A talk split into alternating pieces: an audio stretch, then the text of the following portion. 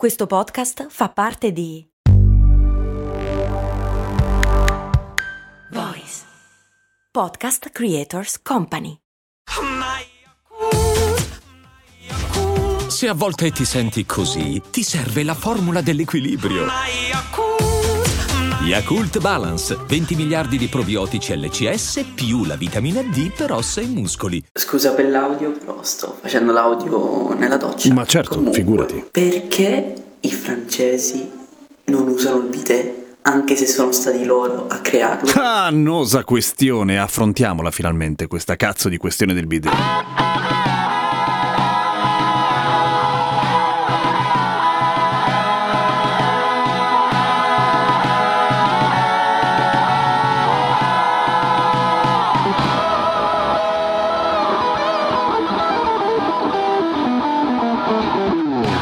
Grazie per la sigla Brian ad Alessandro. Il primo grosso problema del bidet che io ravviso è il fatto che nella storia, almeno in Italia, sia stato usato come oggetto contundente per sfidare le altre popolazioni, più che per lavarsi le terga, insomma. Ma questo lascia un po' il tempo che trova, nel senso. Partiamo dall'inizio, ma dall'inizio inizio intendo, nel senso di quando l'essere umano si lavava. Come è facile immaginare, dal momento che lo fanno anche la maggior parte degli animali, anche l'essere umano aveva questa buona abitudine. Testimonianze abbastanza chiare e anche monumentali ci arrivano ad esempio dall'antica Roma, dove ovviamente terme, bagni pubblici eccetera abbondavano. Poi a un certo punto la prima grossa ammazzata alla diffusione dei bagni pubblici arriva dai goti che ascoltano musica dark e si vestono con gli stivali con la zeppa molto molto alta. E in più considerano i bagni pubblici fondamentalmente un grosso spreco d'acqua. E fin qua il pudore non c'entra una mazza. Ma poi arriva il cristianesimo e il medioevo. E lì sono cazzi. Perché non è solamente il bidet che è male perché ti lavi lì, è proprio lavarsi tutto quanto che è molto male perché intanto ti devi vedere nudo e poi ti devi strofinare e potresti provare del piacere e Gesù ti guarda, almeno così dicevano loro, secondo me no per dire. Quindi per un lungo periodo e in realtà a tempi alterni succede che fondamentalmente più sei lercio e più puzzi e più sei un bravo religioso, se ti lavi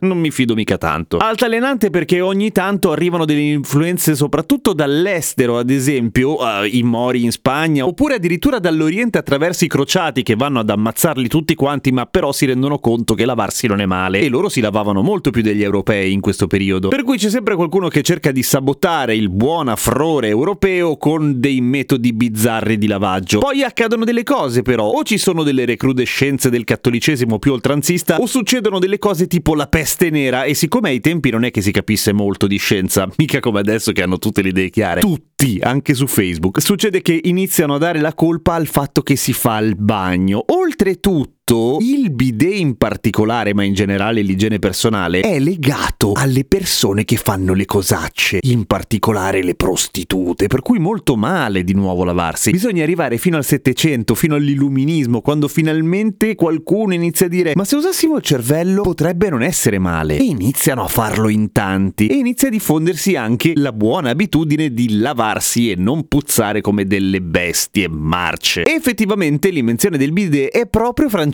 come dice Asem nel suo pratico audio. E per quanto la storia o le storie di questo simpatico oggetto varino un po', per quanto riguarda l'invenzione vera e propria concordano un po' tutte le fonti. Nasce nel 1710, inventato da Christophe de Rosier, e la prima applicazione, l'abitazione del primo ministro francese per la moglie in realtà, non per lui, solo per la moglie, Madame de Prie, che amava tantissimo il suo bidet, infatti ci sono anche dei racconti in cui lei stessa accoglieva i suoi ospiti mentre era sul bidet a lavarsi. Va, va bene, ci sta, quando c'è confidenza si va oltre. Bidet che cacchio vuol dire? Tipo pony, eh, cavallino, cavallino, perché ci si sta a cavalcioni bene o male, per cui ok, ci sta. Nell'italiano adesso è bidet, ma c'è stato un periodo in cui è stato italianizzato in bidello, giuro come quello, anche se in realtà è considerato più elegante dire personale ata. Cosa ne pensa il resto dell'Europa del bidet? Una porcata assoluta, è un luogo, un posto, un oggetto, un elemento d'arredo sul quale ti siedi e ti tocchi il birillo o la potta, ovviamente non può andare bene. Una che invece era abbastanza avanti, abbastanza progressista nelle sue abitudini, soprattutto per quanto riguarda l'igiene, era la regina di Napoli Maria Carolina d'Asburgo-Lorena, che fece installarsi non solamente un bidet, ma nella reggia di casa Caserta c'è un bagno bellissimo che per quei tempi era molto molto molto all'avanguardia. Ma anche in questo ultimo periodo il bidet subisce un po' la stessa sorte che ha subito nella storia, solo in tempi più ristretti, vale a dire è una cosa delle prostitute, quindi molto male che schifo, va tolta, ah bisogna metterla, perché alla fine è meglio pulirsi che non pulirsi. È vero che le prostitute hanno i genitali, ma è inutile negare che ce li abbiamo tipo tutti. È vero che a un certo punto in Italia si diffonde di brutto, ma mica da tantissimo in realtà, eh? Cioè, comunque nella seconda parte del Novecento. Anche perché prima, ma questo lo sappiamo tutti, insomma, non è che tutti gli appartamenti e tutte le case avessero il bagno. Figurati se avevano il bidet. In America il bidet ci arriva proprio dopo la seconda guerra mondiale perché lo conoscono in Europa, ma non prende piedi in America nonostante lo trovassero molto comodo perché dove lo avevano conosciuto il bidet? In albergo? No, i soldati non stanno in albergo. Se vedono un bidet è in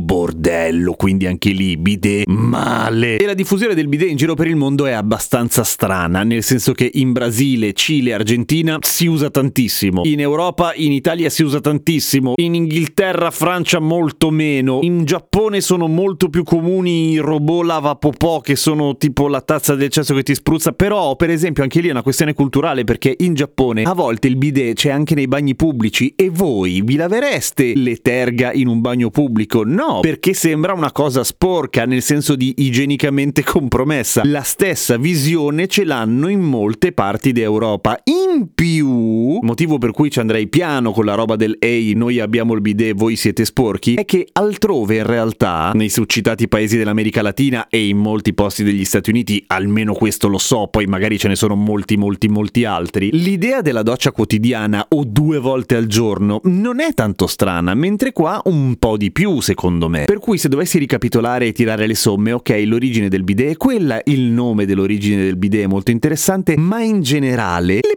piccole scaramucce culturali con gli altri paesi cerchiamo di farle su altri piani, che ce ne sono di piani, eh, tantissimi. Che ne so, una cavolata tipo diritti umani, livello di corruzione, alfabetizzazione. Sì, minchia che peso, Gem. Sì, hai ragione, mi sono fatto un po' prendere. Scrivimi su Instagram, Radio Kesten, a domani con cose molto umane. Sì, ma sta voce? E non lo so, mi è venuta così. Ah, ok.